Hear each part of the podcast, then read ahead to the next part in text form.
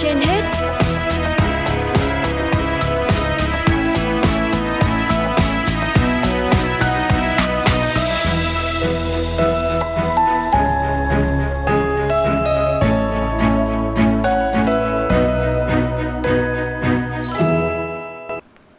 Quang Minh và Phương Nga xin kính chào quý vị thính giả đang nghe chương trình Sức khỏe trên hết của Đài Phát thanh và Truyền hình Hà Nội.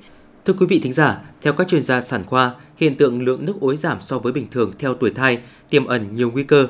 Việc phát hiện sớm tình trạng thiếu ối giúp cho quá trình điều trị tiên lượng tốt. Kỹ thuật truyền ối được xem là một kỹ thuật can thiệp bào thai để điều trị hiệu quả bệnh lý thiếu ối. Ngay sau đây, mời quý vị và các bạn nghe cuộc trao đổi của phóng viên Hoa Mai với bác sĩ Nguyễn Thị Sim, Phó Giám đốc Trung tâm Sàng lọc, Chuẩn đoán trước sinh và sơ sinh, Bệnh viện Phụ sản Hà Nội để hiểu rõ hơn về kỹ thuật này. Thưa bác sĩ Sim ạ, à, được biết bệnh viện Phụ sản Hà Nội đã có một cái kỹ thuật truyền ối giúp cho thai phụ có thể giữ gìn được ừ, sức khỏe của bản thân cũng như của, của con của họ. Ngày hôm nay thì chúng ta sẽ tìm hiểu kỹ hơn về cái kỹ thuật này để cho nhiều khán thính giả trên địa bàn thủ đô cũng như là các tỉnh lân cận được biết ạ. Đầu tiên thì xin bác sĩ cho biết là nước ối là gì và vai trò của nước ối thì có ý nghĩa như thế nào ạ? Hôm nay thì à, bác sĩ Sim rất là vui để chia sẻ với à, các bạn về một chủ đề cũng là mới ở Việt Nam đó là cái chủ đề về nước ối và thiểu ối đặc biệt là cái kỹ thuật truyền ối để điều trị thiểu ối tại Việt Nam. À, hiện tại thì bệnh viện phụ sản Hà Nội đã bắt đầu triển khai kỹ thuật mới này. Kỹ thuật mới này à, bản chất nôm na mình gọi là truyền ối nhưng thực chất nó là truyền một cái dung dịch vô khuẩn vào trong buồng ối nhằm làm tăng cái thể tích nước ối cho bào thai trong những trường hợp mà em bé bị hết ối bó chặt lấy thai tử cung ôm chặt và làm em bé gần như là không cử động hoặc là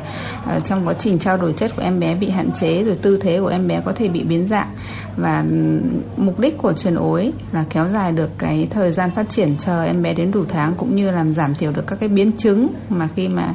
em bé nằm trong bụng với cái môi trường hết ối bị bó chặt như vậy thì đây là một kỹ thuật mà không mới ở thế giới, nhưng nó lại là mới tại bệnh viện phụ sản Hà Nội cũng như một số bệnh viện sản trên toàn quốc. Bởi vì là ờ, trước kia để thực hiện được kỹ thuật này thì không phải là ờ, chỉ có bác sĩ là làm được. Kỹ thuật này yêu cầu một cái ờ, phòng vô trùng và đội ngũ y bác sĩ có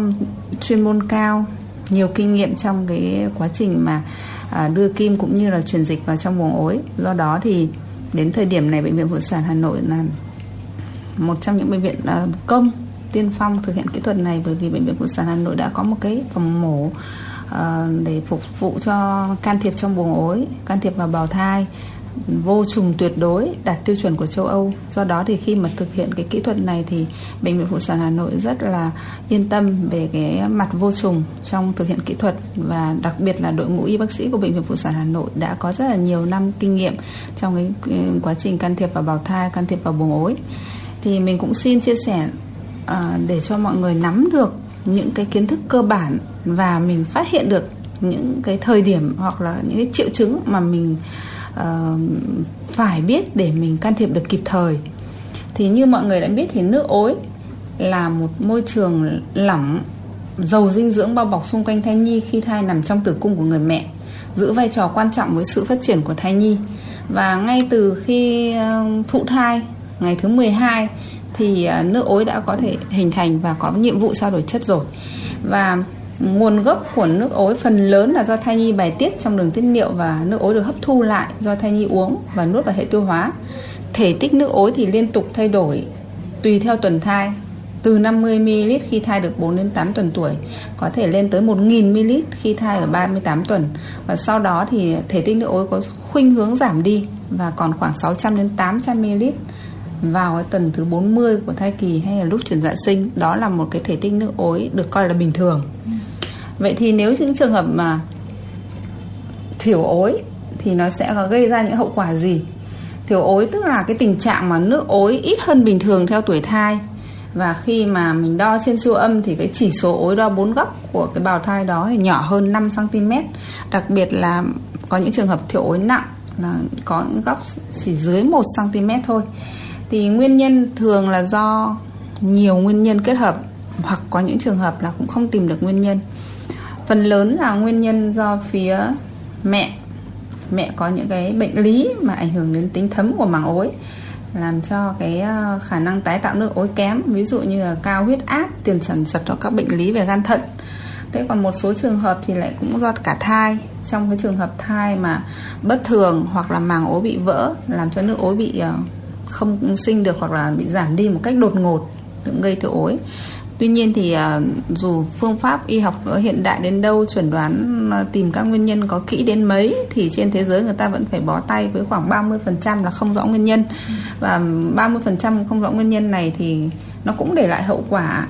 mà không phải là tự nó hồi phục được. Vậy thì người ta phải tính đến phương án là điều trị cho những trường hợp mà có khả năng hồi phục. Thì à,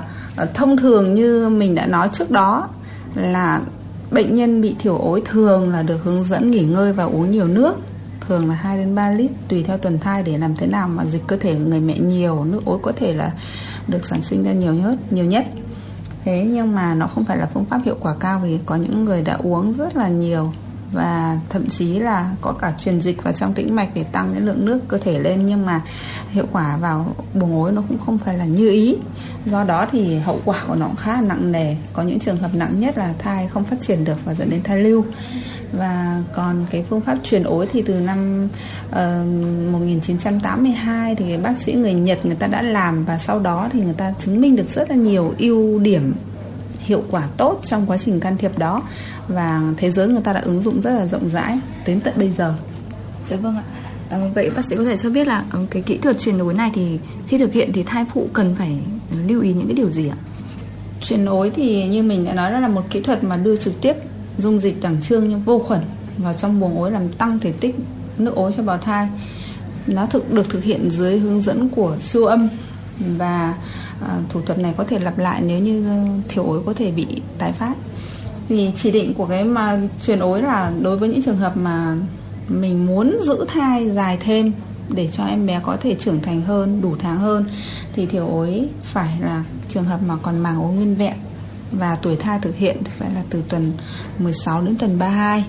thế thì à, một số trường hợp lại không thể thực hiện chuyển ối được nếu như mà tuổi thai quá bé hoặc là trường hợp mà thai dị dạng do bất thường uh, thận vì mình truyền vào nhưng nó cũng không thể tái tạo được đấy. Hoặc những trường hợp mà đang có dấu hiệu dọa đẻ non rồi cổ tử cung rất ngắn rồi hoặc là trường hợp mà đang nhiễm trùng rất nặng rồi thì mình làm ối mình sẽ không đảm bảo được quá trình vô trùng trong quá trình thủ thuật. Hoặc là những trường hợp mà uh, ối nó vỡ rồi làm cho nước ối chảy hết ra ngoài rồi mình truyền vào rồi thì nó lại đi ra thôi. Những cái trường hợp mà truyền ối cho ối vỡ là những trường hợp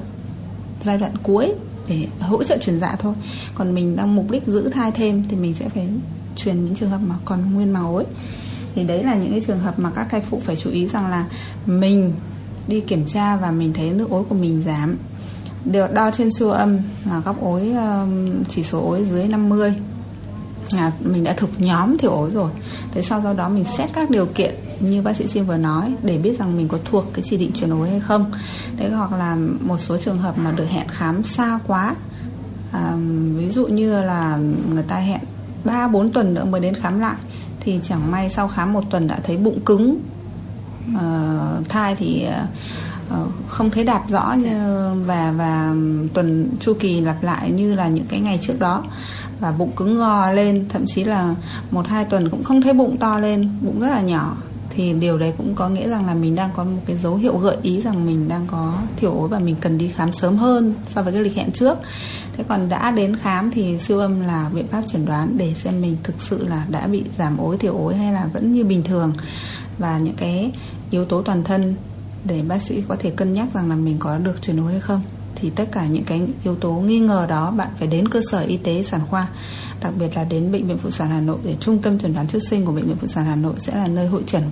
để xem mà bạn có khả năng điều trị được hay không. Dạ, dạ vâng ạ.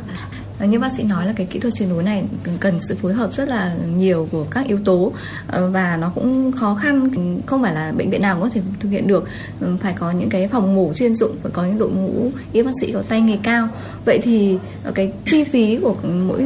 cái việc chuyển nối như nào mà có được bảo hiểm y tế thanh toán không ạ? Và bệnh viện phụ sản hà nội thì có cái chính sách như nào để hỗ trợ các bệnh nhân, nhất là những bệnh nhân khó khăn trong việc này không ạ? Đấy là một câu hỏi cực kỳ hay bởi vì là cái à, giai đoạn đầu tiên bệnh viện triển khai và bệnh viện biết rằng là chi phí cho một cái ca truyền ối rất là tốn kém. Và vì là mình thực hiện trong môi trường vô khuẩn toàn bộ đồ của mình là đồ vô khuẩn dùng một lần rồi là các cái dụng cụ rồi là các à, phương tiện là những cái đồ cao cấp nhất khi mình sử dụng cho bệnh nhân. Thế thì bệnh viện phụ sản Hà Nội đã hỗ trợ cho 30 ca đầu tiên tức là mình uh, không tính một tí tiền công nào về quy trình kỹ thuật cả và bệnh nhân chỉ có uh, yên tâm là sau chuyển ối dưỡng thai và ăn nghỉ dùng thuốc để làm thế nào mà cái quá trình sau đó nó phối hợp để em bé giữ được nước ối này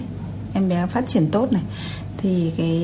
hiệu quả điều trị mới cao và hiện tại thì bệnh viện phụ sản Hà Nội cũng đang uh, tiếp tục hỗ trợ cho các bạn như thế. Dạ vâng ạ, đúng là một cái tin vui cho vâng. các bệnh nhân đúng không ạ? Cảm ơn bác sĩ nhiều ạ.